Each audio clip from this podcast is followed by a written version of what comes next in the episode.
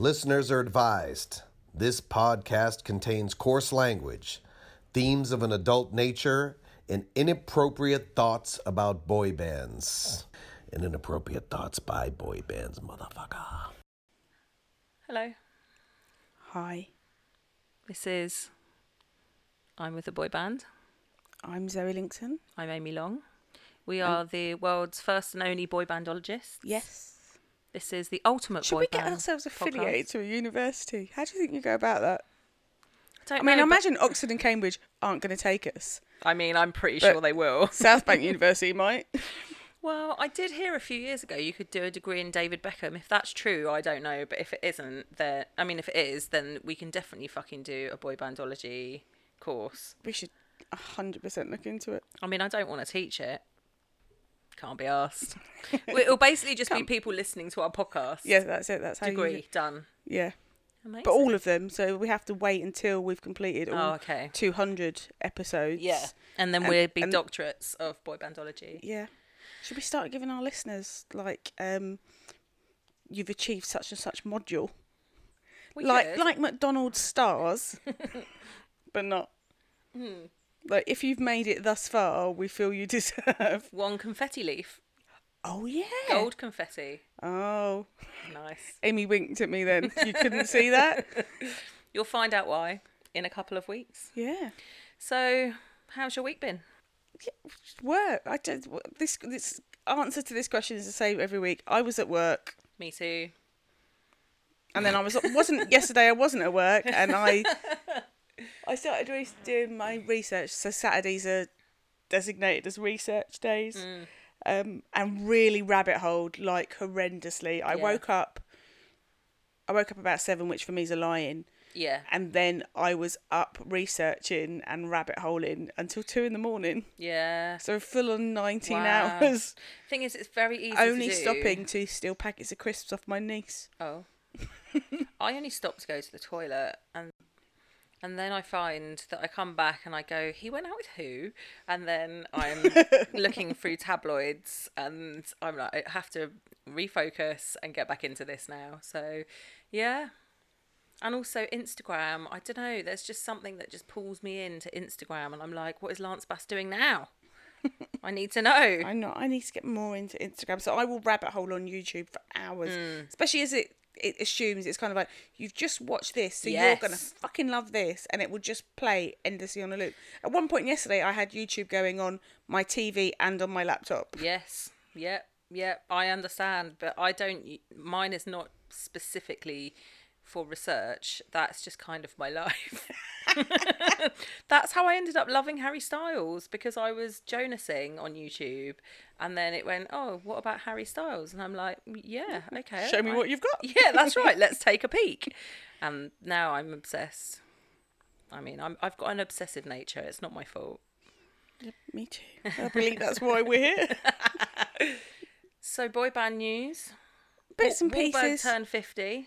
I know we spoke about it last week, but it's happened now. Yeah. Our What was that? podcast ma- mascot. What was that response on our Instagram? To my pictures of me and Donny. He used to be really good looking when he was younger. He's still pretty all right now, I reckon. It's kind of like I was like, why have you got Instagram if you're quite obviously blind at this point?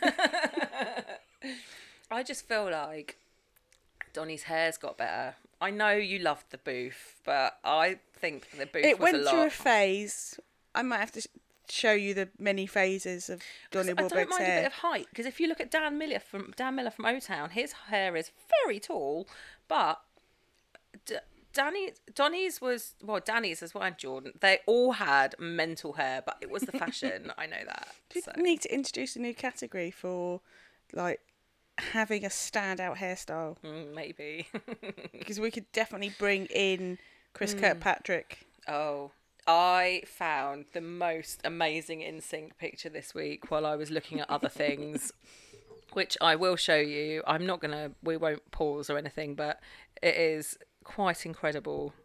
I sent it to the girls at um, Girl Were You Alone, and they were like, mm. And I said, sorry, who the fuck? Here we go.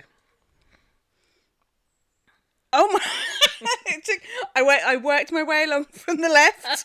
it took me a moment to get to the middle. That's like someone has is um won a special competition. Um, spend the day with NSYNC.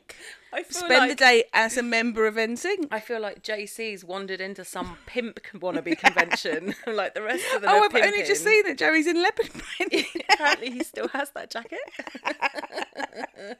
oh my god! When we do our first podcast photo shoot, is that can we get jackets like that? Yeah. Can we fatone it? Yeah, well, so that's that's going to be the verb from now on. Let's fatone it. I might put this on our Instagram. Do it right Share now. Share it. Yeah, why not? So that was fun. What other news? Uh, other boy band news: Tony Mortimer was on Pointless Celebrities. Was he? Yes. Is that the one you were watching before you came over today? Yeah, and I was like, I'm sorry, I'm going to be late, but I've, I've, I'm stuck in. I again got stuck in a loop of Yes. Pointless Celebrities. So in, I don't know if our American listeners will even have a version of Pointless. Yeah, I don't know. Pointless is a very British program. It's a lunchtime quiz show that's on the BBC, and the aim of the game is to score the lowest number of points. So they survey hundred people, and it's something like, "Can you name a number one song from 1999?" Yeah. and the you know if two people name an NSYNC song, the score is two. If a Yeah. hundred people name, and the aim is to get a pointless answer. Yeah, the one zero. that some a correct answer to the question that no one else had got. So the aim is to be pointless. And then they have a celebrity version of this, which is called Pointless Celebrities. Which always makes me laugh. Best TV program name ever. Tony Morton was on. He was um, it's you go in two. So he was on with Rowetta. Remember Rowetta? Yeah, from Happy X. Factor. Yeah, but originally Happy Mondays singer. Yeah. Um, yeah. Also Chesney Hawks. Oh, I love Chesney. Uh, Tony Mo- Tony and Rowetta got down to the final two, Well done. which is quite good. Who did they lose I mean, it's to? only out of four. they lost to, I want to say, Tim Vincent and Anna Ryder Richardson. Oh, okay. I lost focus when he got out. But then, so this I was doing this on iPlayer. It Yeah. looped me into the next one, Oh. which had Boyzlife on it. Oh, this is what you texted Keith me. Duffy and Brian McFadden. Yeah. They were on one. Did how did they do? They they also didn't win. I think they may have got down to the final two as well. But yeah. So if you're in the UK, go and look at this this week's editions of Pointless Celebrities. My friend Shemi's been on it a few times, paired with like James Cracknell. He's hot. Anyway, Uh, So- oh, this is the article that I tweeted you, not tweeted you, that I messaged you the other day about Matt Goss being banned from Tinder. wow. And I replied with a screenshot of what happened to me when I logged into Tinder two weeks ago. Why did you get banned from I Tinder? I don't know why I'm banned from Tinder. I- I think it probably is because I've deleted my Facebook, and I think it's probably a glitch Oh, because okay. it's linked through Facebook, powered by Facebook. But I prefer to believe that I live in a world where I'm banned from Tinder. I'm like, I wonder what I did. I deleted my Tinder because I was just well, one, I kept get, getting given a, a guy that I used to work with, oh no! and I was like, I know didn't want to didn't want to swipe no on him because that's just really But do you know why that happens? Because it's linked to Facebook. No, because if you right, if you have you have to swipe yes or no. Yeah. So if at any point you've swiped no and he's come back round again, it's because he said yes to you. Oh really? Mm. Oh god. Maybe you should reconsider. I did have a mini crush on him at one point Oh. until I actually got to know him. That's amazing. So yeah, I used to. I went through a phase of screenshotting, not so much Tinder, but the ones on Bumble yeah. Of screenshotting the Oh, really yeah. weird ones. I mean, at one point, I got offered a guy that was sat naked on a toilet in a garden. Oh, that happens in a garden. that happens a lot. Toilet ones. I've got offered a bunch of famous people on Bumble. I once got. James from. Who's the James that was in Hollyoaks and then went on to present T4? Oh, I don't know. Him. But I, I, with those ones, I never like. Is that you or is that someone pretending to be you? Yeah. Oh, catfishing you. Yeah. Yeah. I was chatting. Because that was the whole. So the reason this came about, the reason Matt Goss got banned from Tinder, he set himself up a Tinder profile, and people kept reporting the profile as being a catfish. This is someone pretending to be Matt Goss, and he was like, "No, it was actually me," but they banned me. Yep. That's That was that's my, amazing. That's my I most fun bit of news of the week. Well, I have a couple of bits I want to talk about. I've got, a, I've a got quick more. one. Oh, okay, go on. When I was, oh, you're, you've got a massive list. Well, I'm going to interject with Harry Styles because you know, Harry. He uh, is not playing Prince Eric in the human live action version of The Little Mermaid. Three days ago, they said confirmed. E News confirmed. Harry Styles is playing Prince Eric, and I was like, I'm pretty sure I read this morning that he's turned it down. so there's been lots of rumours back and forth, back and forth, but the BBC, um, as we know, Uh, and I can verify that he's not because it also went out via my works newsfeed, and we go. only report things that we have Facts. verified from a official source. yes, So he's not doing it. he is not doing it. I mean, I've no fucks to give either way. We know how I feel about Disney. I wouldn't watch it even if you I don't even understand the difference between cartoon and live action. And I watched uh, Dunkirk last weekend oh, because that Harry keeps Styles getting offered it. to me on a plane. So it got offered to me on, I think it was on Amazon Prime. It must have been new to Prime or something. Yeah. And I went, yeah, go on, I'll watch it. And it wasn't like it's not an easy watch, no, it- well, but I enjoyed it. And Harry was great. I don't want to ruin the end for you, but Yeah, I they mean, die. They don't die. They don't. They come back. And right at the end, they're on a train in the UK, and Harry wakes up and he bangs on the window at these kids playing, and he goes, "Where are we?" And he goes, "Woking." I went, "Yes, yeah, Woking." But um, but he was excellent. But in all the press that he did, because I've watched all of that on YouTube, he said he wouldn't do another. He doesn't want to act. He's glad he did it, and he was Gave it a try. Really good, but yeah, he doesn't want to act. I think he found it a lot more of an effort than he had anticipated. You start with a World War Two film, dude. Yes. Like start light-hearted. Do a rom-com. yeah, Have a walking part in a Prin- rom-com. be Prince Eric in The Little Mermaid. I mean, come on, um, Elvis, you are taking up Uh, quite talking a lot of space. boy bands making it wasn't even a cameo for him wasn't it hanson made a cameo appearance on an episode of neighbours What? this is how out of the soap loop I am.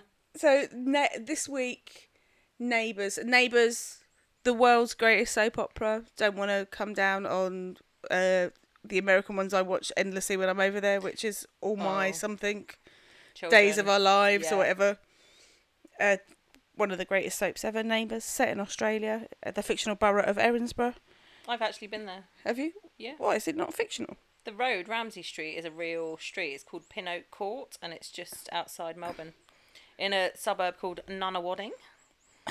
yeah. So yeah, they had a music festival. It was the Lassiter's Music Festival. Fuck off. Fuck off. it was great. So I haven't watched the episode. Did There Stefan isn't go- perform? No. Oh.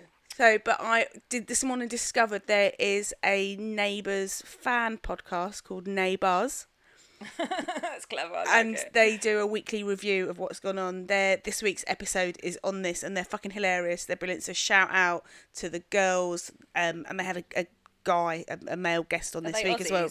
They are Aussies. Oh. It's fucking brilliant. Well, and I've not actually watched Neighbours for so. I mean, it's got to be a good 10, 15 years. Longer for And well, I know I could probably pick it up immediately anyway Yeah. because it's the same storyline running. But they just made it, even though I hadn't watched it, they made it so much fun listening to what was going down Oh, in the episode. good. And Hanson were on it. Yeah, so they did. They performed in, I want to say in the cafe. Yeah. Daphne's. Uh, no, it's Harold's now. Oh. See, this is how out of the loop we are. We don't know what the cafe in Neighbours is called anymore. Is the pub still called the Waterhole? I don't know. Oh, okay. And they played a song called Penny Something. Oh yeah, Penny and Me. Yes. Yeah, yeah, yeah. Their what a shame they didn't do 2000 Bop. Well, there was a bit. There's a listen to Neighbours. There's a big discussion as to why they should have done MMMBop because it's the song everybody knows. because it's an MMMBop. it's It's an good. absolute MMMBop. Uh, yeah, that's it. And the other thing I wanted to talk about this week was there's been a little bit of a raft of new boy band discoveries on our Twitter Oh, that I followed for you, for me. so that you will be like, who the fuck are these people now?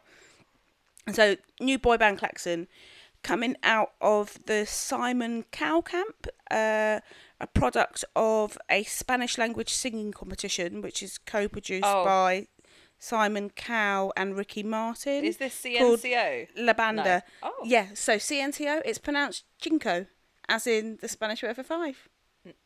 Uh oh. Uh, See they- what they did there. Yeah, they, they've been around for a couple of years, but they're they're out promoting a new single at the minute, so we're getting a lot of stuff coming up on our feed. They've just won three awards at this year's Billboard Latin Music Awards, so I think, and I've watched one of those YouTube things they've done with the radio station. They seem really good fun. Yeah, like they them. did. Um, they sang a whole bunch of different boy band songs. That's the one I Yeah, watched. That's yeah, what I watched. Uh, another cowboy think, can band. We just, product? can we stick with CNCO because you know we love Laminate and you know I just think CNCO is better Kunko. and Five Sauce. Kunko. Costco. Yeah, Uh, another cowboy band product is a shape of American Canadian boy band called Pretty Much. They are the ones I Oh. followed, all of them. are they the ones with the tans? Yeah. Right, Uh, Scottish boy band called the Just Proclaimers. No, No. no. no, close. They're called Just the Brave. Five Beasts, Fionn, Archie, Sammy, Dylan, and Leo. They only got together in January. They're currently unsigned. They're playing lots of local festivals Where and did things you like find that. them? They have been followed online by Scottish First Minister Nicola Sturgeon. Is that how you found them? No, I found them because they played a song at a local festival they did recently and sung it in tribute to the little. You remember the six-year-old Alesha MacPhail that was Yeah. killed on the Isle of Bute? They did it as a tribute to her, so Oh, they made the news in Scotland because they got all teary as they were doing Yeah, it. yeah, yeah. Um, and still in the UK, yet another cow byproduct boy band called United Vibe. Mm.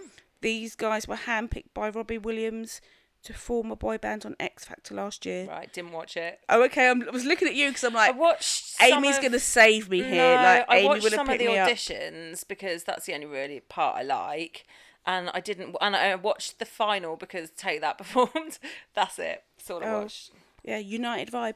They're playing at the Thame Food Festival at the end of September. Oh, it's just up You the can buy meet and greet tickets, twenty five pounds. Oh, They are all about sixty. Those going to be a bit weird if you and I show up. yeah. Like that's not even we're old enough to be their mums because we're well we're too old to be their mums. I, te- yeah, I could technically be one of their grandmas. yeah. Good. Well, my final piece of boy band news is a goodie. Oh, and again, I think we touched on this last week. I can't remember, but Lee Ryan from Blue on Celebs Go Dating. I had a bit of a Celebs Go Dating marathon yesterday. no, I've not watched it. Despite the fact I I instructed you to watch it, I was like, I am busy. You must watch this. So I watched the first episode, and I was like, mm, I've I've never really loved it as a TV show, Celebs Go Dating, but actually, it is fucking genius because do you know Rob Beckett who does the voiceover? Yes. he is fucking hilarious. Now so I know Rob Beckett from Taskmaster. okay. That's Is he, that he, he did game so- show? Yeah, so it's a, a game show for comedians. Okay. So he um is very similar to like the Come Dine with Me Yeah, over voiceover. So I takes the believe piss out of an every, irreverent everything. humour. Yeah, he's fucking hilarious. so he calls Lee Ryan Lee Ryan from Blue every single time. I think it's I because believe we should adopt that approach. I think it's because when he and announced he was like, "Oh hi, I'm Lee Ryan from Blue." That's how he like like his surname himself. is Yeah. Ryan from Blue. Ryan from Blue. But there's other reality. It's all everyone else on it is a reality TV person. There's um, Lauren Goodger from Towie, Lady C, who obviously did her shit. Um, there's a girl from Love Island, a guy from Love Island, and some someone else. Oh yeah, another Towie person. So they're all reality people apart from Ryan. Towie, for those of our international listeners, is a you know scripted reality called The Only Way Is Essex, based down the road from where my uh, auntie and cousins live. Mm. My auntie Marion is the district nurse for the area where all the Towie people live. She knows all their secrets, won't tell me shit. It was originally pitched as being like The Hills, but it's set in Essex, so Yeah. bad luck. so I feel we need to apologise to LJ from Bygones here because I think she's from Essex. Oh, sorry, LJ. And Ellie, yeah, Eleanor. take it back if you're not. So he went. He went out and he met this girl, and he's like a child. He behaves like a child, and I think there's an element of him having a bit of ADHD or something along those lines. But most ex boy band members are slightly man child. Yes, because they've been in that environment since they were very young. Yes, surrounded by yes men from Correct. when they were teenagers. Exactly. So he went out on a date, didn't really get on well, didn't get click with her, and so they set him up with another girl, and they showed her his. They showed him her picture, and he was like, mm, I don't really rate her, I don't really fancy her, or whatever, which is just fucking typical of men. He goes out, he meets her, he really likes her. They've got loads and loads in common. Did they then show her the clip of him looking at her picture going, okay, because that's, sure- that's if it was my program, that's what I'd do. I'm sure she will watch it back there and go, thanks very much, Lee Ryan from Blue. So they're on their second date and they're talking about what who they've dated in the past and what their ideal woman is or mm. ideal man is. And Lee Ryan from Blue goes, um, so who's your ideal man? And Rob Beckett, the voiceover, goes, Antony Costa from Blue.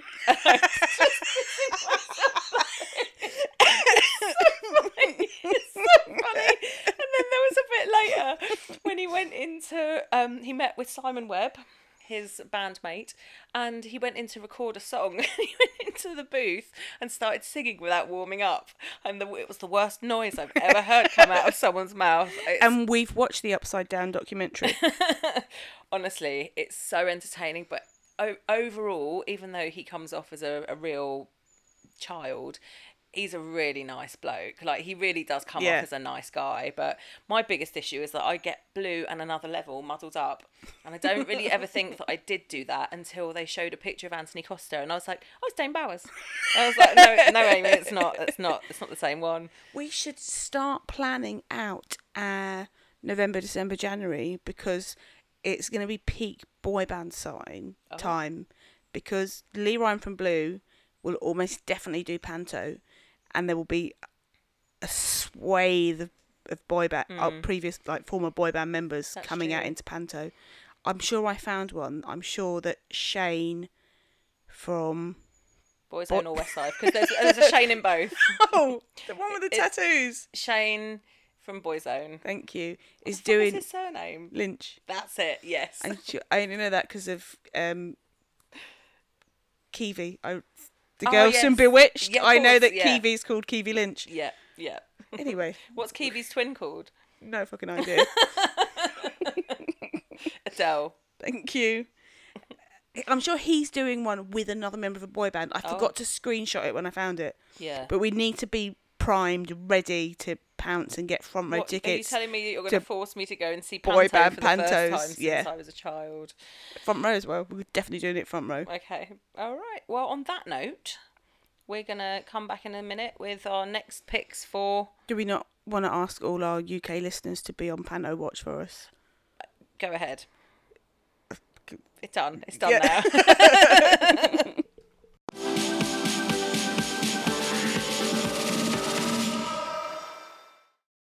right. So, hot off the press. Uh, Shane Lynch is in Panto in Tyneside. it's probably sold out by now. it's, it's August, Amy. Oh. Oh, I wish we could explain Panto better for our American listeners. So you're just going to have to come to the UK at Christmas and attend the. We'll do our first live show at Christmas time when everyone flies in. We can arrange a group out because oh, Panto's cheaper when you do a group booking. Okay, so we'll take everyone together and also we'll do our first live podcast while everyone's here so we can guarantee an audience. right, that is the Spotify Ultimate Boy Band playlist time.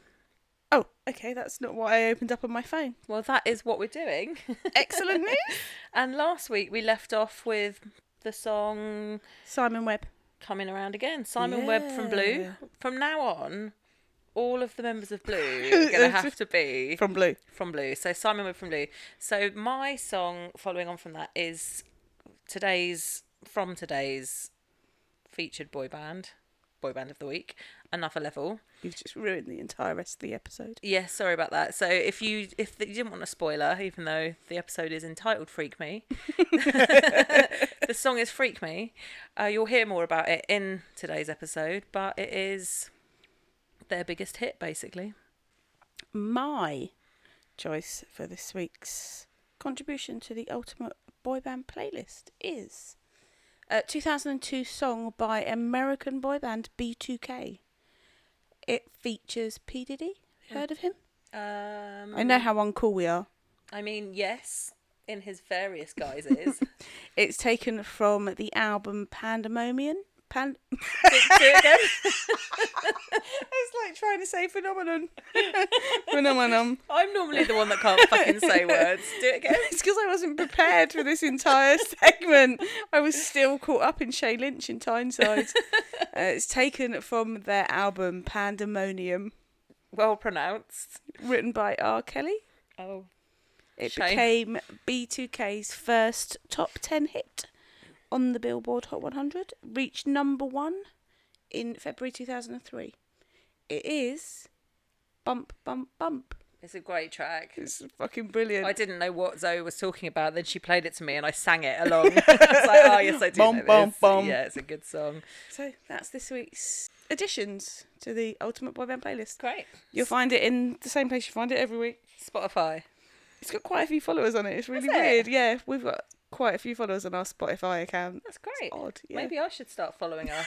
you can't because aren't you logged in as us? I don't know. You are because I know what podcasts you listen to on Spotify. Oh, is it Amanda Ducatane? yes, the only one I listen to. Oh, good. Okay, so let's move on from that then, and we'll he- jump straight into boy band string theory, which had a really good reception last week when we launched yeah, it. I didn't realise people quite got us as as much as they apparently do. We just it wasn't something that we just conceived while midway through a boy band. We were like, do you know what? And in fact, we've had the conversation again today. Every time we do a boy band, the it's all linked. It's all Yeah. incestuous. A lot of the names you've just mentioned in that song choice feature in today's boy band of the week. So it's funny how they're all linked. So we knew we needed a subject zero. I love that you call Johnny Wahlberg's basically ground zero. So Yeah. he is subject zero. was, I was trying to remember. Have you ever seen the what's the film with not Robert De Niro? Who's the actor that's like Robert De Niro but Al not him? Pacino. No, oh, it's I was so sure. it's the film about a monkey bites someone and spreads. his- Outbreak. Yes. Yeah. Who's the actor in it? Is it is it Dustin Hoffman? Yes, that's who I'm thinking of. But I was trying to remember what they call the first monkey Oh. or the first person that gets the disease Oh, that they say that Is they use to Subject Zero? Yeah, that's Is where it? it came from. oh, it's so funny. oh, good. Okay, Zoe, go. String theory. yeah. So this has been popular. Everyone likes this. I'm quite shocked Mm. at how much enjoyment they're getting out of it. So we're going to re-eat wind Re rewind. to boy bands we've already done. Yeah. Put together a little back catalogue. Yeah, why not? Let's do this. Working towards. I'm trying to get my head around how we do because this weekly thing, which is just a circle. This is boom to boom to boom to boom Mm. to bomb bomb bomb. It's quite easy. It's putting it all together in a big Mm. picture. I found something I'm going to stylize it on, but we might need to bring in assistance, someone that slightly more creative than me. So we're going back into the back catalogue. I am going to the first boy band that I did, Yep, which was Bros. right. Way, way back in episode two called Drop the Boy. We did British boy band Bros, who were also my first technical boy band boy band, first Yeah. boy band I fell in love with. So, Bros to Subject Zero. Yes, Let's go for it. begin.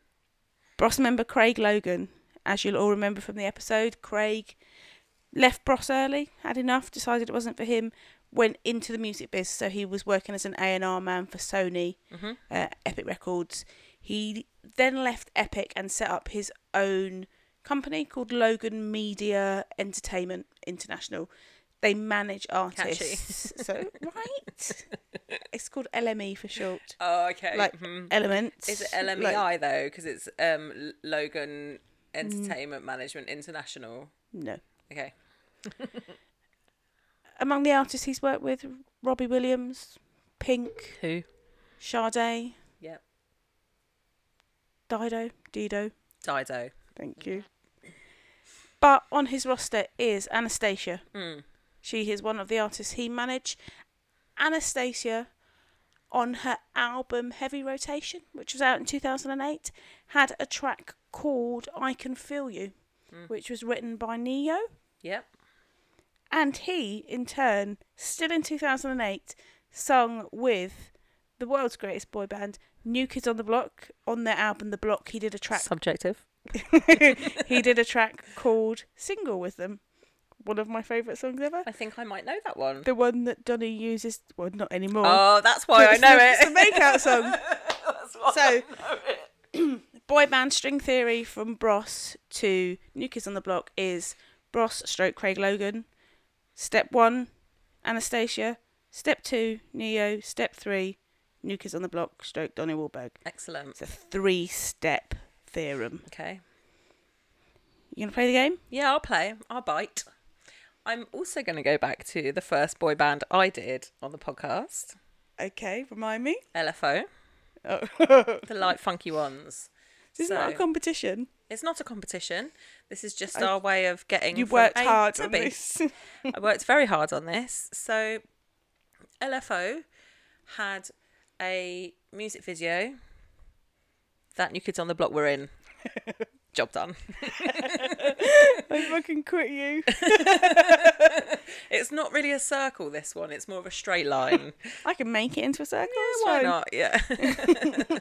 so that is this week's boy band string theory. We will do another level at the very end Yeah. of. Thank you for your story. contribution there, Amy Long. You're very welcome. I really enjoyed it. I love You the fact. literally just sat and watched me do. 25 I know I can do this. I know I can do this. There has to be a way in. And I was like, I'm going to do LFO. Easy. Boom. You're a dick. Right. After this, boy band of the week, another level.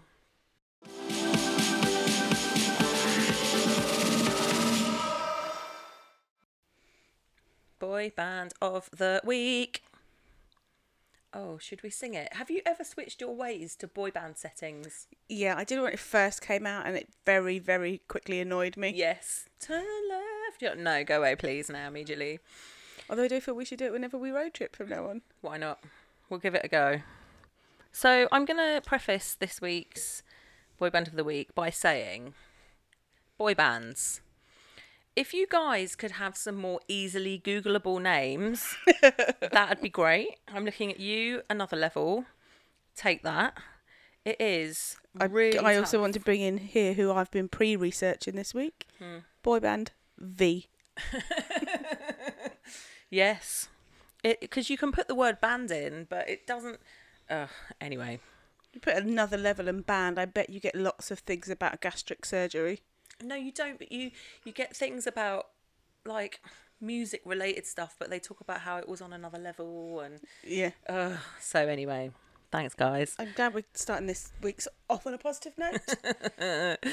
Formed in 1997, Another Level was a British soul and R&B influenced boy band consisting of here are the names: Mark Barron, Dane Bowers, Bobak Kianoush, and Wayne Williams. Also, Wayne Williams is the name of a serial killer in the US, and so he was even harder to find information about. And he was also somebody um, who worked at Jive Records who signed R. Kelly. So Wayne a Williams, a different one, very common name. yeah, So common name, Wayne Williams serial killer. That's the Atlanta monster, murder. uh, yeah, right, who also works in the music biz. right. That's That right. was So that was that was his excuse for for picking up young boys. Was I was trying to put together. I don't know if it was a boy band, but mm. you know, I work in the music industry. I'm trying to give these boys a better life. So that was I Wayne Williams. Wayne Williams musician. it's still all roads went back to him. so Thanks, guys. I'm going to give you some background on the members first of all. I'm Okay. it that way around. So firstly, do you want to know how many of them I could name? One. one before before now. Yeah. Not even Bobak. No. Okay. Well, I apologise, Bobak. Grew up in Brighton. He was born on November the 1st, 1978, in the UK to Iranian parents. They then moved out to Iran, but came back to the UK when he was seven. I think all the Gulf War and Yeah. all, all that kind of thing affected their decision. So he found himself alienated and stuck to studying and became even more introverted when his best friend was killed in a train accident. Oh Jesus. I know it gets better though. Don't worry. Okay. This is not the neutrons again. he became a big fan of rap and, in particular, Tupac Shakur. Bobak played basketball at a national level, and he met Wayne when they were both working in a barber shop. He was also like an actual barber shop, not a. not a quartet. I know, knew you were going to say that as well. Do you know why that is? Because this morning, did you see the thing on Twitter this morning No. about Dick Van Dyke? No. So Dick Van Dyke was trending on Twitter this morning. and Oh. Everyone was like, "Shit, he died," but it was Hang on, well, well, he's not dead yet. No He'd been filmed in a diner singing "Chitty Chitty Bang Bang" with a barbershop quartet. It's the best video ever. I will go find that after this. So Bobak was then discovered by Alexander McQueen while working in a bar in Brighton, and he ended up being a model for about six months. Okay, when you said Alexander McQueen, that's not. Obviously, I know who Alexander McQueen is. My head immediately went, Steve McQueen? "No, Alexander O'Neill." No, not him. So Mark Barron, born the 17th of August 1974, from Chigwell, Essex. Seventeenth of August, Yes, Donnie Wahlberg's birthday. yeah, and 1974. Same year I was born. Yeah, that's right. He's just a couple of weeks older than you. He's Zoe adjacent. Yes. Uh, so Mark wasn't an academic child. His dad later said they uh, suspect, looking back, that he had ADD or something similar. Mark was discovered by a modelling agency while working in a cat litter factory. I don't think he was discovered in the factory. I think that was the time in his life he was working in the If factory. you're like a model spotter, you're kind of like, where should we go today? Should we go to the clothes show live? Should we go to Top Shop? Should cat we... litter, No. Kit- Yeah. kitty litter. So he's What do you do in a cat litter factory? fuck knows, mate. You probably watch machines and Make bits roll up paper into tiny, tiny balls. I don't know. So he spent four years doing catwalk uh, modelling in Milan and also did a lot of modelling in the teen magazines, okay. that sort of thing. So Wayne Williams, he was described as the driving force behind the band. Couldn't find his birthday because Wayne Williams, the serial killer, was born in, well, he's 60. I know that. um, but he was in the year above Dane at school. So we can assume he's a year older than Dane. We'll get to Dane in a minute. So Wayne grew up in Kilburn, North London, where his dad was a DJ. He was entranced by Jodeci in the 90s and he opened a lunchtime a lunchtime club at his school to play the music that bands like Jodeci were producing. The music style was called New Jack Swing and it was developed in the 80s in New York by Teddy Riley and Sean Combs. You recognise that name? I do recognise that name. I'm just making I'm making um boy band string theory notes as we go along.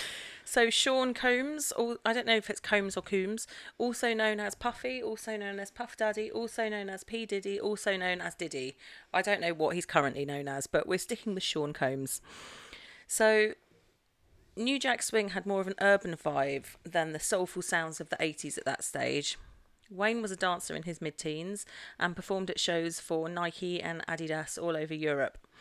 I like how you use the American pronunciation of Nike, Nike, but mm. the English pronunciation of Adidas. Well, I went with English because actually it's also the same as the German pronunciation. Because having listened to Business Wars, yes. so I know it's Nike, I know that, but Adidas, the guy was called Adi Dassler. Dassler, yeah. So it's not Adidas, No. America, it's Adidas. So anyway, he was dancing all over Europe. he also played guitar and piano and was clearly an exemplary student at the Brit School. Oh, in Croydon. He's a Brit School student, 100% correct. Croydon, technically in Surrey. Technically, yes. Yes, that's right. Dane Bowers, born 27th of November 1979. That is Elvis snoring. is the son of a Cuban Jamaican soul DJ called Andy Jackson, and he was born in Sutton, South London. Also technically Surrey. Correct. He was allegedly kicked out of private school and then enrolled at the Brit School in Croydon, where he first met Wayne. Dane was a British karate champ, and despite being relatively bright, was far more interested in sport than academia. He studied drama, but then he ended up singing in an end of term concert, and everyone was blown away by his voice because they didn't know he could sing. And there's a there's a Guardian, Guardian article that I was reading, and it basically said the way that Dane and Wayne tell this story, it sounds like a story out of the movie Fame, you know, because it was like, oh yeah, so he's on stage acting, and then suddenly he starts singing, and everyone's like, oh my god, this guy can sing. So another level was formed by Nick Raphael and Christian Tattersfield, who felt there was a gap in the market for a multiracial boy band. They had a new record label called Northwest Side Records, which was a subsidiary of BMG Okay. in the UK. They Clive Davis. they had also signed Jay Z's Rockefeller Records unit in 1998. Due to Northwest Side's marketing as an urban record label, a number of R&B and hip hop stars guested on Another Level's songs, which included Jay Z, Ghostface Killah, and TQ. Zoe's writing these down again. so there are two stories told on how the band was put together. Darian's just texted us to the group chat saying, I'm tempted to buy a meet and greet. There aren't any Darian.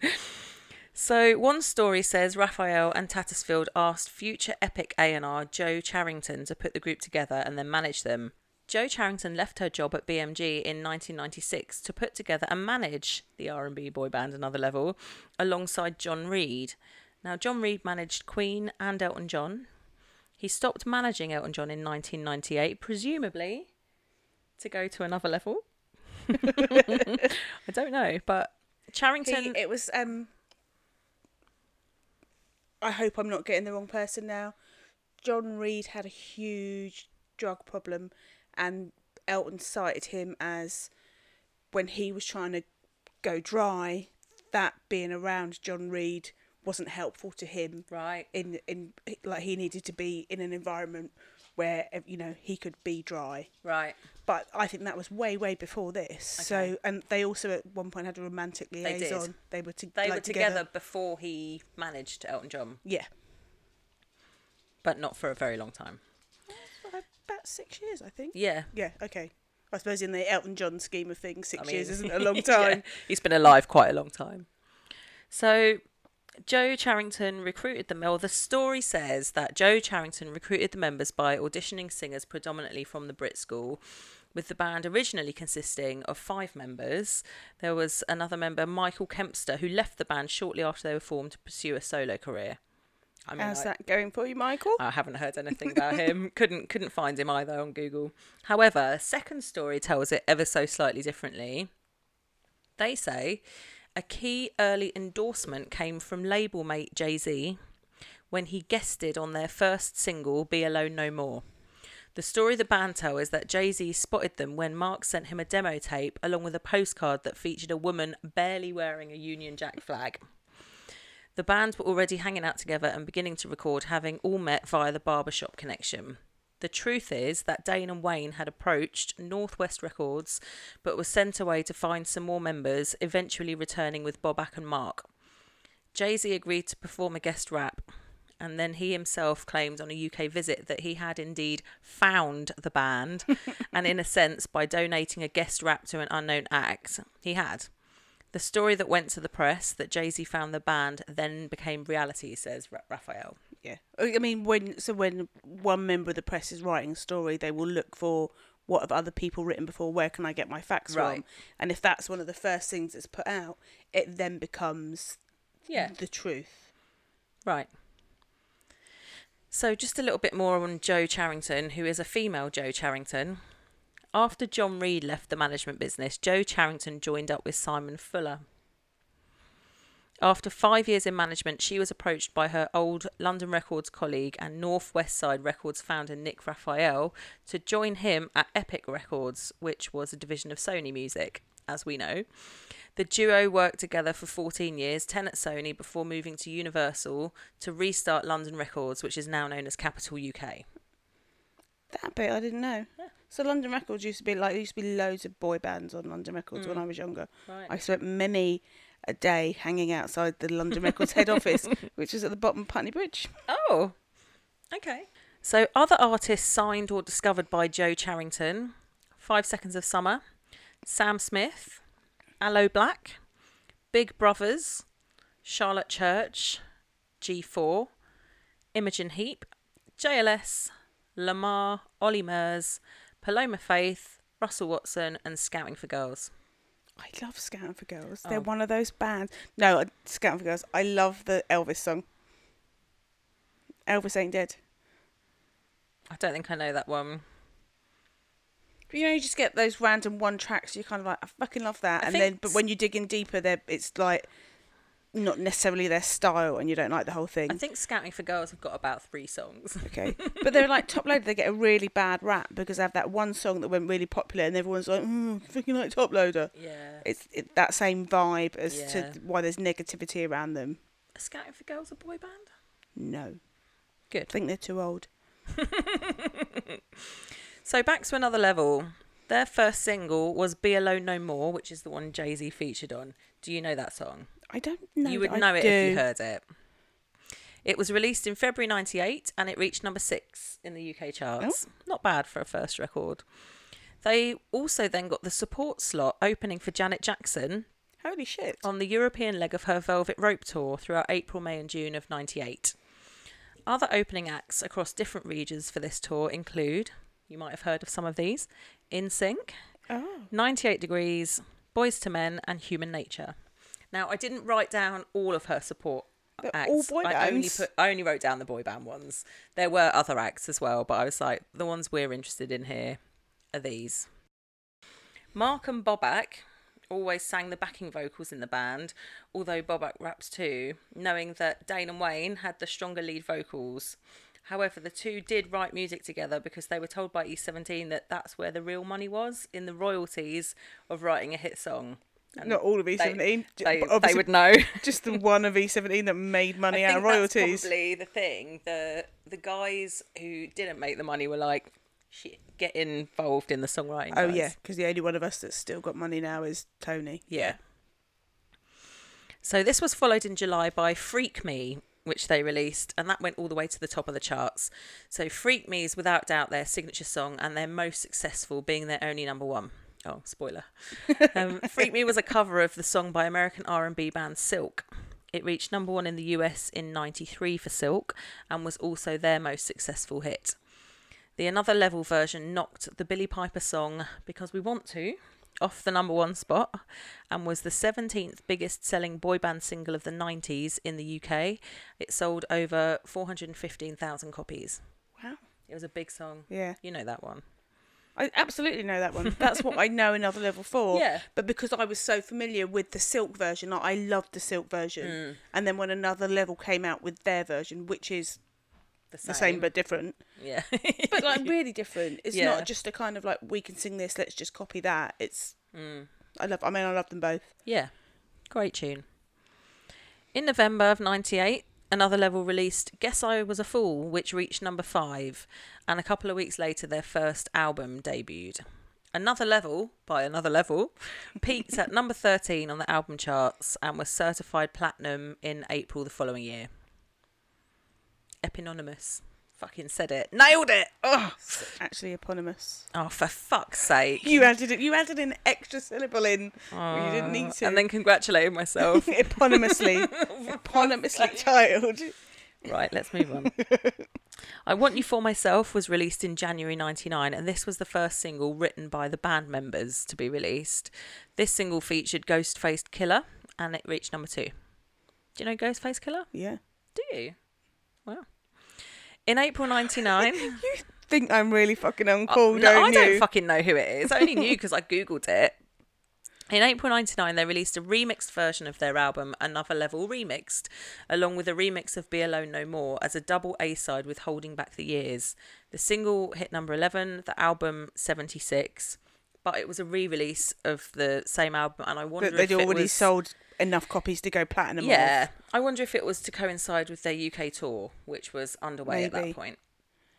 So, a Guardian article I found uh, followed another level on some of that tour, and it was published on the 16th of May 99. And they said, in the world of modern R&B, the credibility that counts the most is commercial success.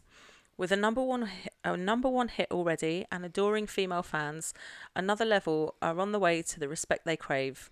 But the success of this British group and the sudden success of R&B in the charts in general is about more than just music. It's about a young Britain that despite everything is defiantly, vibrantly multiracial. So let's look a bit about the timing and the vibe of R&B in the UK. Wayne said R&B was exactly what he wanted to do with its fusion of musical integrity i.e., hmm. being able to sing, and ruthless pop exploitation, which was the benchmark of success Yeah. at the time. R&B arrived at exactly the right time. Britpop bands like Oasis were fading, and the music business was in a rare lull. Radio 1 had backed Britpop heavily and was in need of something new. The answer was R&B.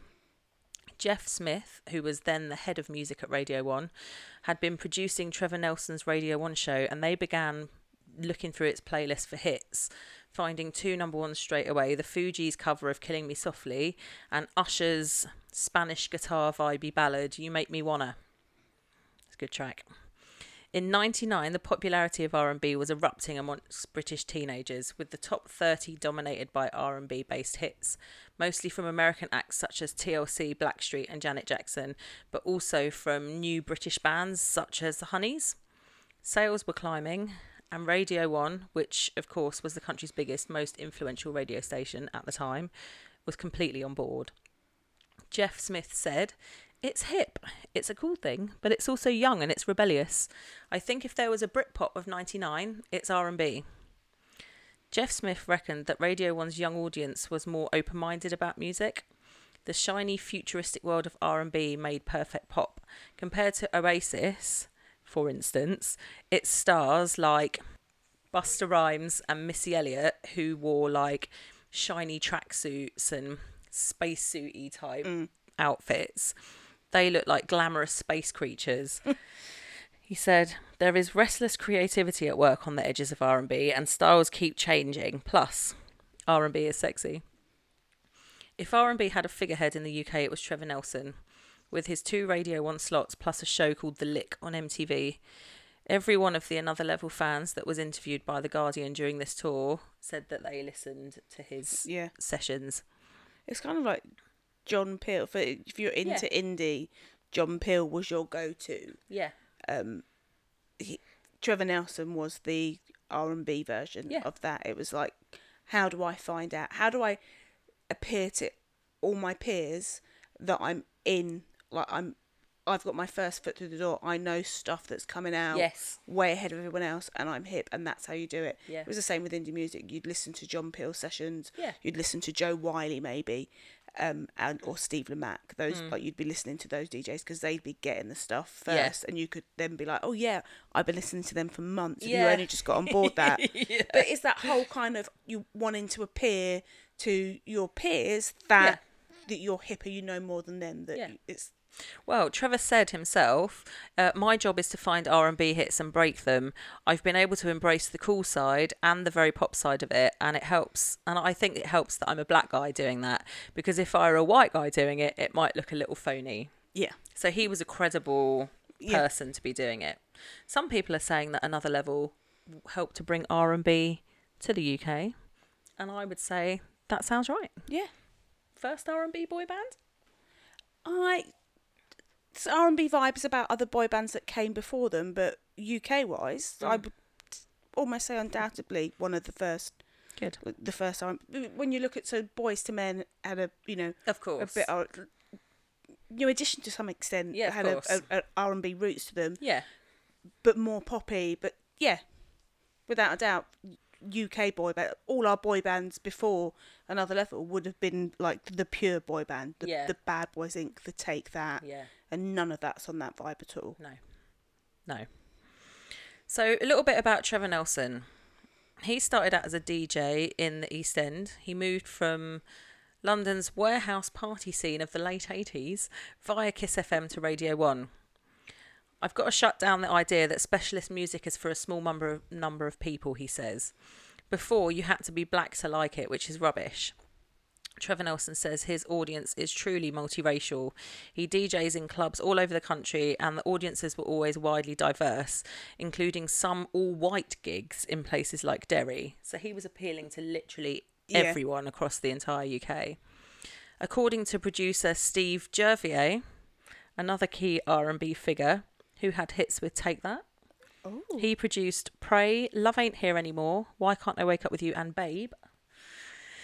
Um, he said Trevor Nelson has managed to achieve an impressive visibility without alienating his core black audience.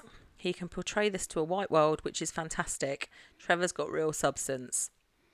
But still, the UK had never really produced a soul or R&B act that had been accepted by America at that stage. That's what Another Level's job is right now, said Wayne. We want to be part of making R&B and hip hop part of pop's culture. Now, in the US, Another Level had the backing of record mogul Clive Davis. it was really was all right. Of course I was right. Um, so he was obviously influential enough to make or break careers, and a heavyweight backer of R and B. Like Yeah. all his um, artists were R and B. Um, but I couldn't find for Love Nor Money any info on any chart positions or success in the US. But I'm not sure if that was because their career was so short lived, yeah. and and also their biggest single, "Freak Me." It's already been huge for Silk. Right. So Leave that one with me. I have a source. Okay. In It's June a scientist I know. Very good. In June 99, Another Level released the single From the Heart. You'll know that one as well. Uh, there's another well known song, and it featured on the soundtrack to Notting Hill. Oh. Now, this song was written by Diane Warren, who has literally written for the entire music industry. She's um Diane Warren is somehow linked to Whitney Houston. Yes, that's the first name I'm about to tell you. Oh, okay, sorry. Well, she's written for. I mean, you're not going to be able to write this fast. Whitney Houston, Belinda Carlisle, Britney Spears, Christina Aguilera, Beyonce, TLC, Aaliyah, Elton John, Cher, Tina Turner, Bryan Adams, Selena, Jessica Simpson, Air Supply, Olivia Newton-John, Barbra Streisand, Aretha Franklin, Roy Orbison, Patti LaBelle, Michael Bolton, NSYNC, Gloria Estefan, Enrique Iglesias, Paloma Faith, Russell Watson, Rod Stewart, Aerosmith, The Cult, Kiss, Ricky Martin, Faith Hill, Meatloaf, Celine Dion, Mariah Carey, Toni Braxton, Expose, LeAnn Rimes, Lady Gaga, Claire Richards, and Westlife. And I took out a few that I didn't know. I feel our link in for boy band string theory here is going to be Diane Warren to Roy Orbison somehow. That's I'm just a hunch. Oh. Least likely one. From the Heart reached number six on the UK singles chart. In September, Another Level released Summertime featuring TQ, and this hit number seven. Their album Nexus followed shortly after, and that also peaked at number seven. Nexus was certified gold, but it was to be their final studio album. Oh, I'm quite sad already. In November 1999, Another Level released their final single, Bomb Diggy, which is my favourite Another Level song. It went to number six, and it was also used as the theme tune for a reality TV show on T4, which was called North Hollywood High, and it was about a high school in North Hollywood. And I have a feeling it was a performing arts school as well, but it's really hard to find any mention of it online but that's how i knew that song best was from watching that. It was on so t4 was like a, a teenage um slot on a sunday morning on channel 4 and it showed the hollywood hollyoaks omnibus and a number of other different tv shows. And yeah north hollywood high was on that. Used to watch it with a hangover. Another Level were nominated for the 1999 Brit Award for British Breakthrough Act, but lost to Belle and Sebastian. I loved Ben and Sebastian. That was my Wow. proper indie I'm not phase. surprised because there was controversy. There was con- Controversy. there was controversy. Controversy. There, uh, potato, potato, as to whether this should be allowed because Steps were also nominated and were arguably the biggest band in the UK at the time. The award was voted for by Radio 1 listeners, and there were accusations that the vote had been rigged because Belle and Sebastian had a large university following and they had been out visiting universities and encouraging them to vote. But that's surely that's the point. Isn't that just campaigning? Yeah. Right. They they also Ben and Sebastian fans and uh, they would have been of university age so this was a very early internet time still ish Yeah. but they would have all had access to the internet Yeah. I mean, I met a ton of my indie friends on NME.com. They used to have chat boards, and Mm. it would have all been fans like that Right. that would have been able to mobilise in the way that we know One Direction fans did Yes. after the X Factor. They were all kind of like, let's make these the biggest boy band on the planet. They used social media to do that in its own way. The Belle and Sebastian fans at that time were the Did that, only yeah. did that, but in a smaller way, but in a way that Steps fans probably couldn't have because they were all young kids, may not have had internet, didn't have internet access at school, that kind of thing, or even the inkling to we need to mobilise and make Steps win this. Yeah. Whereas the Belle and Sebastian fans did. Yeah. At the end of 1999, Wayne and Bobak both decided they were going to leave the group. Oh, Again, I've done some research and I can't find anything other than one small thing on the BBC. So in 2000, the band split, and a BBC News story reported on Tuesday, the 27th of June 2000, said Boy band Another Level has split up, singer Dane Bowers has announced. The 20 year old said he and bandmate Mark Barron were calling it a day after notching up over a dozen top 10 hits. The group had been struggling since members Wayne Williams and Bobak Kianoush left late last year. They are no longer. It just turned out that way. It's just the sort of natural way it's gone, Bowers told London radio station Capital FM.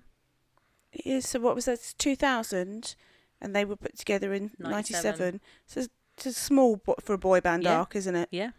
So I looked for articles about the split. I found a blog called uh, Honestly Helen, who had done an A to Z of 90s boy bands. So this was this was her entire feelings on another level.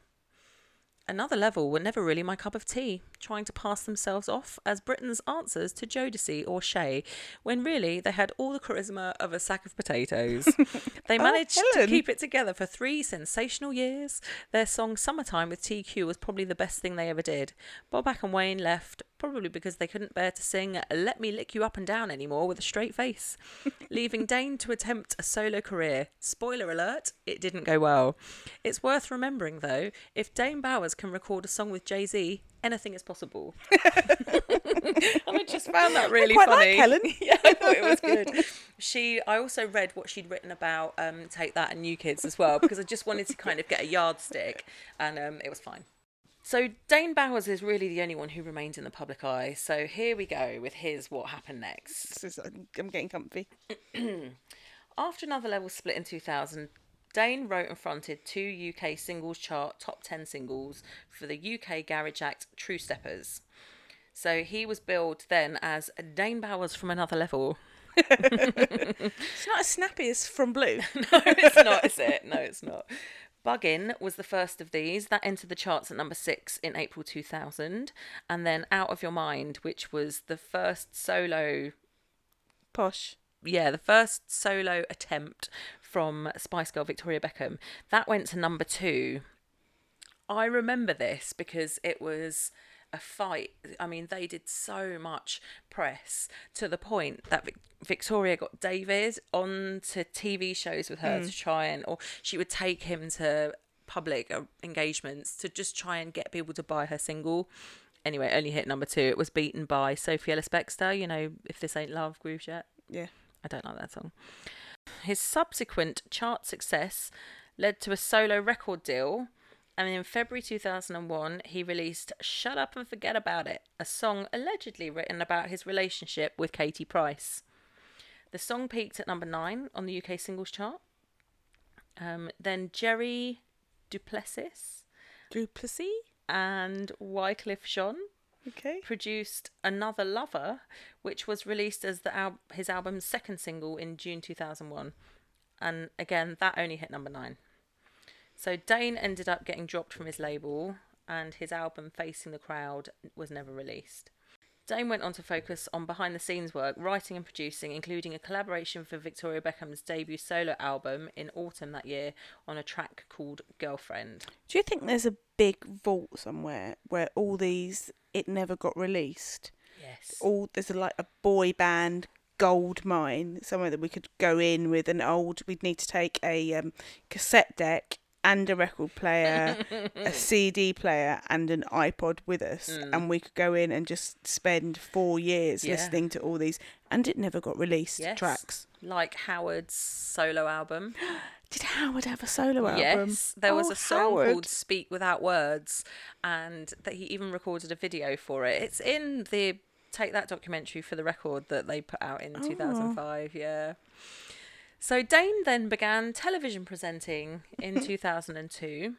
He was co-hosting Pop Stars The Rivals Extra with Haley Evans, who was a pop idol contestant in 2004, he wrote and starred in a sitcom pilot called Bow to the Bowers.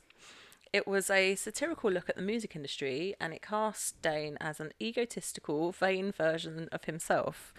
It also starred former Steps member Lee Latchford Evans and ex Brother Beyond star Nathan Moore. But it never made it to the mainstream TV. I need to find it. I so need to find it. I know, bow to the Bowers. I've written it down. Yeah, good. Okay.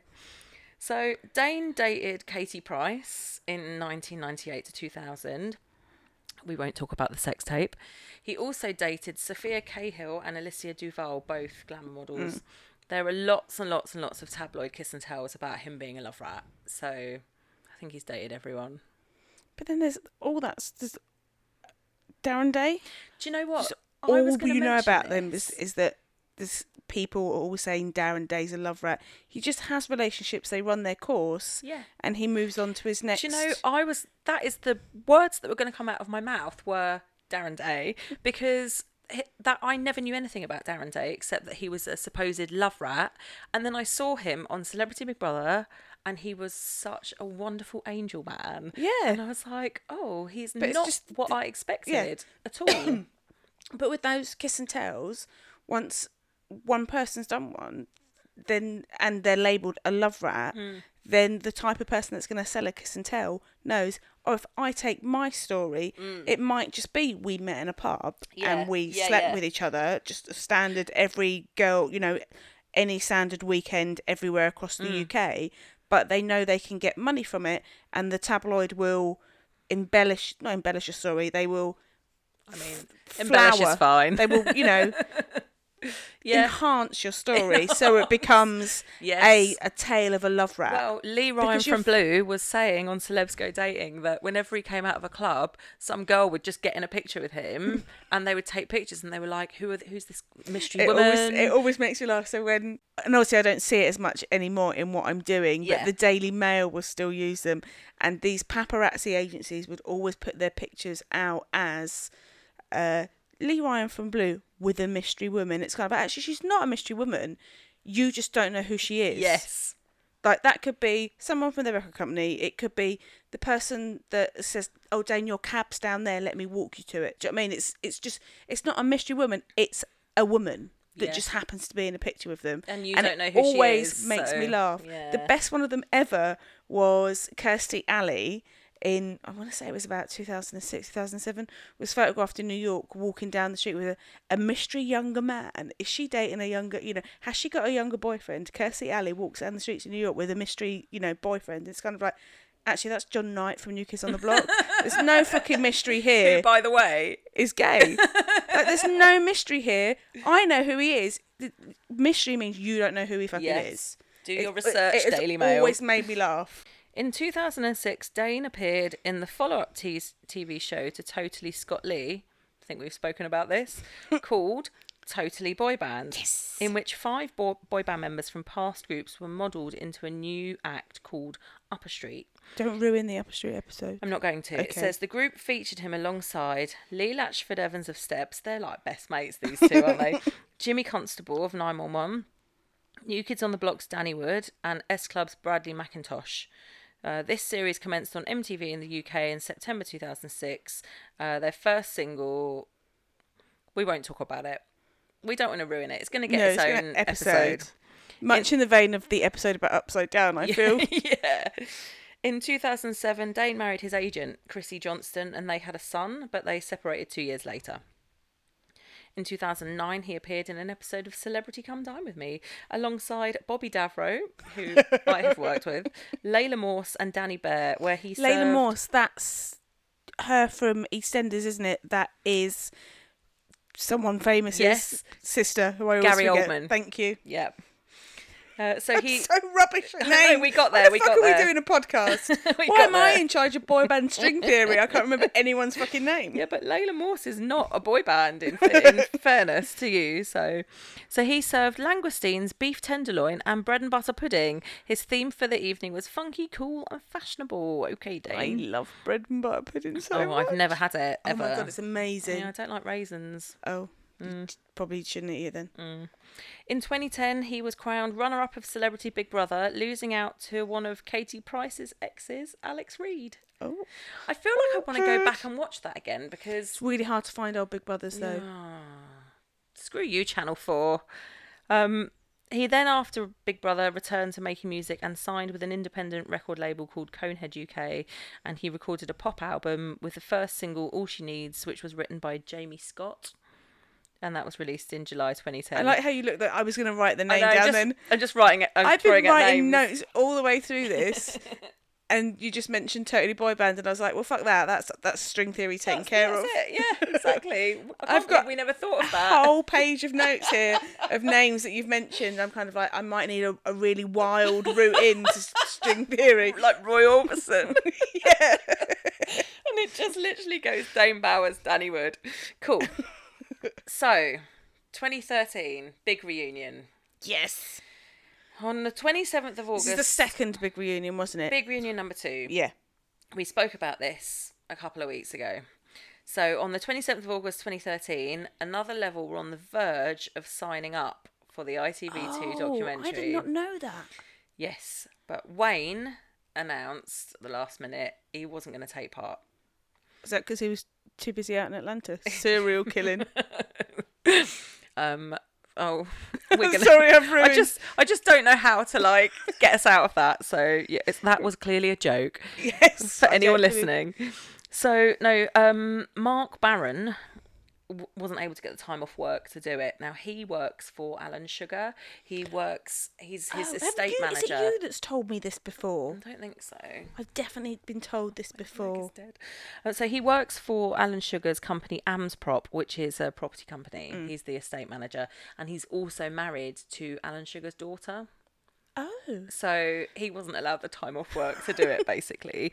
So then Wayne was like, I don't want to take part. He said, I decided not to participate in the big reunion because it wouldn't feel right to me. I'm in a totally different space in my life and I don't feel any need to look back. So Dane told the Daily Star another level was supposed to do it, but then Mark said he couldn't because of work. He's married to Alan Sugar's daughter, works for him. You don't say no to Alan Sugar. I was a bit annoyed because he pulled out right at the end. Surely he would have known earlier, but his loss is my gain.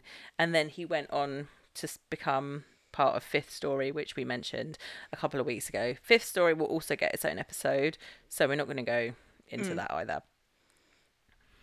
So, just a note here, back to another level, because we mentioned them with the big reunion. In their very short time, they achieved seven top 10 singles, including the 98 number one Freak Me. So let's not forget how talented they were and how they made it work with the two good singers making way for the two great singers. Like they were a really united Yeah. band. And I I had forgot how good Dane was at singing until I yet again rewatched Totally Boy Band. Yeah. And when they go into the studio and they're writing tracks and laying stuff down, and you hear Lee Latchford Evans trying to put his tracks down, you're kind of like, oh, okay, well, you know, they can use what's that thing where they do their voices? Auto tune. Yeah, they can auto tune him. And Dane goes in, and he's fucking incredible. Yeah, he is. Like he never misses a note. And in rehearsals too, you see him in rehearsals. Yeah. It's just astounding his He voice. is, he is an excellent and to think that singer. he didn't know, like you'd imagine if you can sing like that, you knew all your life you could sing like that. Yeah. That you, you know, Well, it was he- picked up when you were singing in the choir at school or something like that. For him to get to whatever his teenage years, Yeah. and then all of a sudden, Well, he didn't apparently go to the Brit school until he was 15. So it was late late on in his teens. you still know you can sing. Like I know, Well, maybe I can did- vaguely hold a tune. maybe he did I know, know. I'm not a singer.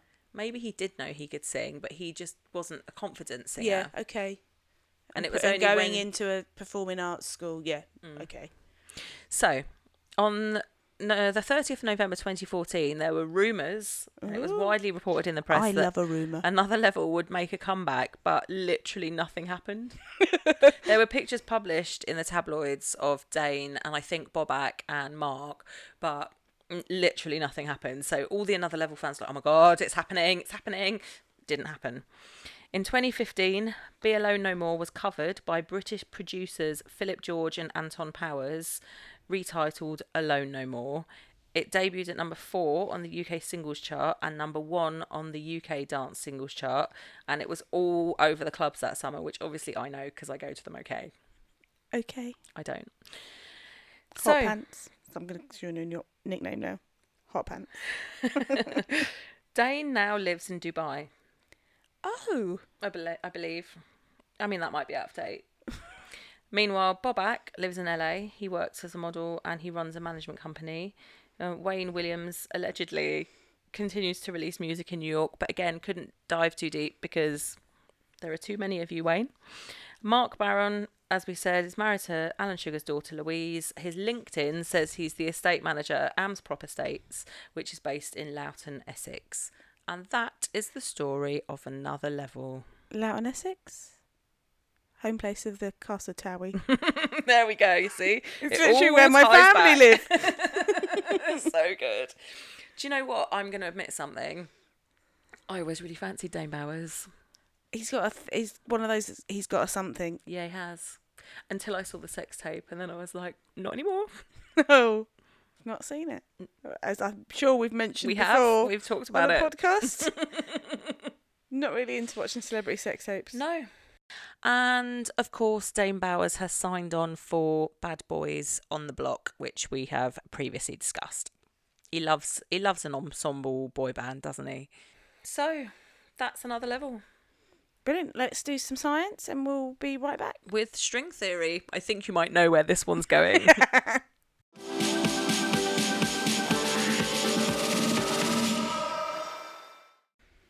what are the points for another level?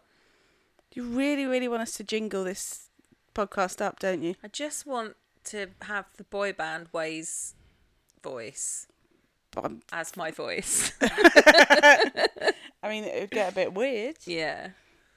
So the science for another level. Boy bandologing. Ooh. I like the verb. UK chart positions, they do really well. Mm. You know, I mean, they had number one, number two. yeah, it's good. Nothing for US. We went back and I showed Amy how to do the science on the US charts. We've not sat and done it together before. Yeah. We couldn't find them in any of the mainstream charts in the US. They may, you know, R and B charts, separate thing. Couldn't find them, so nothing for that. Mm. They were together for four years. They have not reformed. No. Style, average style points. I hate to keep saying they were of their time, but They were. yes, they had did not lose any members. They had the ability to play instruments, although they didn't necessarily in the mm-hmm. band. Yep. Songwriting, they score quite well. You know, they wrote songs that They wrote most of their albums. Yeah. Yeah. and post career, pretty much on the Da- basis Dane's of Dane, propping it up, basically. But they yeah. score quite well. So, where does that leave them in the ultimate boy band chart? Where do you want me to go from, Amy? top 10. Okay. Did they hit, did they make the top 10? No, I mean, you might jump into conclusions. there. Yes, they do make the top ten. Okay, let's go from 10. Number 10, BBMak. Number 9, Damage. 8 is Human Nature. Number 7 is a brand new entry. It's the boy band that brought R&B back to the UK. It's another level. Yay! Number 7. Yeah, number 6, PJ and Duncan. Okay. Number 5, Crisscross. Number 4, Bros. Number 3, 3 5. Number 2 is the Jonas Brothers. And number 1 is the Bay City, City Rollers. Rollers. Jonas needs repointing.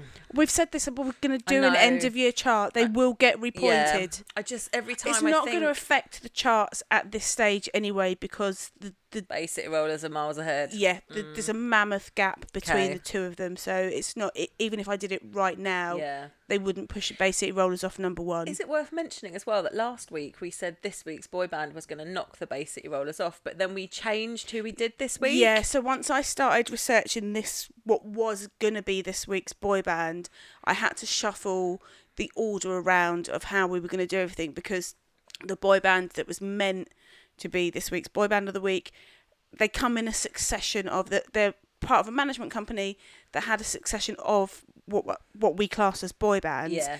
and they're all interlinked and they have to be done in order Or else they don't so make sense. I yeah. messaged it. Kudos to Amy for pulling another level out of the bag in one day because I messaged her yesterday and went, "We have to do these all in order."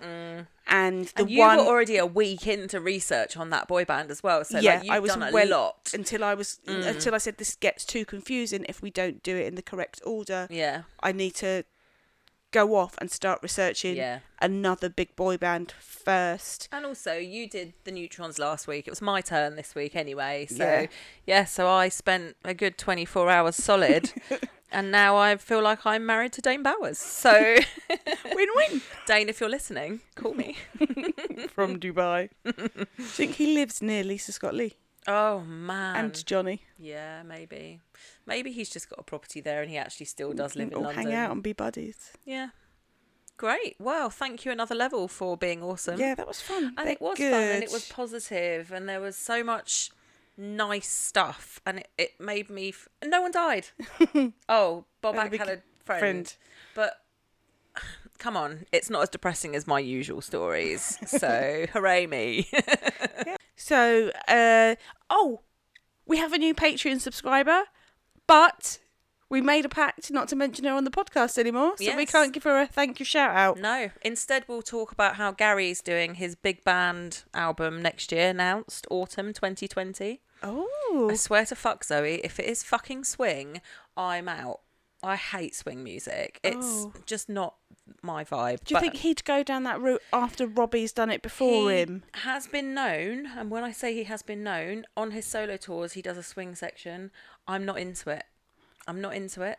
But he, it's going to be original music. It's not going to be old reproduced covers. Okay, he's not trying to rap pack it up. Okay. I thought you were going to say he's not trying to rap. And the idea of Gary Barlow rapping.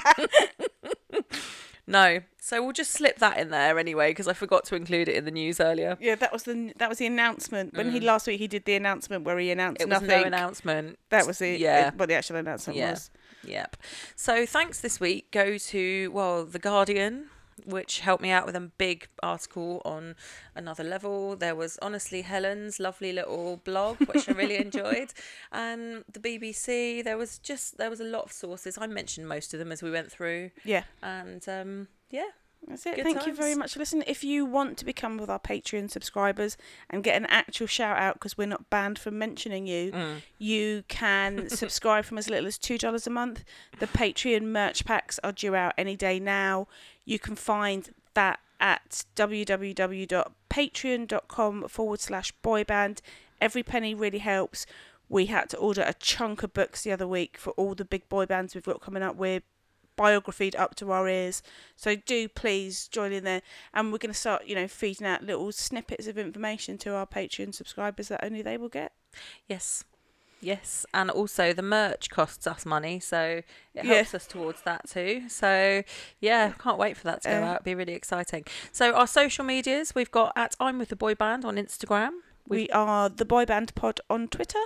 And there is allegedly a Facebook group which I'm definitely in. you can find that by searching I'm with the Boy Band on Facebook. You're looking for the Facebook group, which you click to join. Yeah, Come and join us. It's it's niche. Uh, you can also though. We've got a uh, we are growing, yeah, and it's everyone in there's really good fun. yeah, and also very keen to let us know on anything boy band that happens. which I we love fucking that. love. Yeah. you can also email us your feedback at theboybandpod at gmail.com. I have to give a shout out thanks to someone that contacted us on Instagram this week with a couple of corrections to the Neutrons episode saying that at the time that the Neutrons recorded with Joe Jackson, it wouldn't have been at Neverland because it was before Michael bought Neverland. So it was at the ranch in Encino.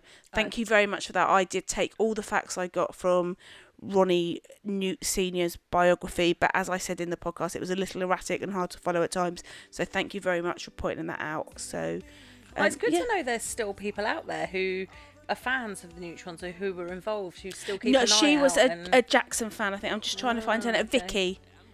okay, It was Vicky. Vicky Horner. Thank you very much for that. On uh, uh, we're not offended by it if you're No. if you come up to us and be kind of like actually that was slightly wrong because it helps us in future episodes to, Yeah. to put everything in a timeline. So The thing is, we can only take what we get from what other people say. We weren't there. We're not first-hand witnesses, so we can only take from our digging around. And a lot of there's a lot of conflicting things, which we Yeah. I even mentioned today that how another level started. There are two different stories out there. We're going to tell you everything we find, Yeah. and sometimes it's not going to be right. So do let us know if there is any verifiable facts that you can correct when, like Zoe said, we're not offended in the Slightest. So thank you once again for listening. Thank you for our amazing chart positions. Oh my god, we have we mentioned this on the podcast yet? Oh no. that we got our chart positions back for uh, our damage episode. It's one of our most successful episodes so far. We hit top 10 in six or seven countries. We are top 40 in several countries as well for music podcasts. It's we're so grateful to you all. Uh, and everyone that subscribes and keeps listening to us every week, we don't quite understand why, but thank We you. We do very- understand why we're fucking hilarious. thank you so much. Keep lo- keep on listening to us. do We and really it's so nice us. to know there's such a big f- army of fangirls out there. It's wicked. yeah, we people love that are interested in the same shit we are. So thank you for listening. Um, come back next week for we're going to do a big boy band next week. Yes. So we're going to shake up the ultimate boy band chart and see if we can get a new boy band in at the top of the chart. But remember, It's not the boy band that falls at the top of our chart. Amy, it was the boy band that was the. no, no, no, no, Have no. I got it wrong? yeah, you threw me off because you haven't said something quite right, and I'm like, I don't know where to go from here. But remember, the ultimate boy Boy band band. is not, not the one- necessarily the one that falls at the top of our chart It was the one that was there for you when you needed the most and got you from there. to here. Bye. Our theme music is Dance With You by Fire and Lights from the Songs About a Girl trilogy by Chris Russell. Visit songsaboutagirl.com.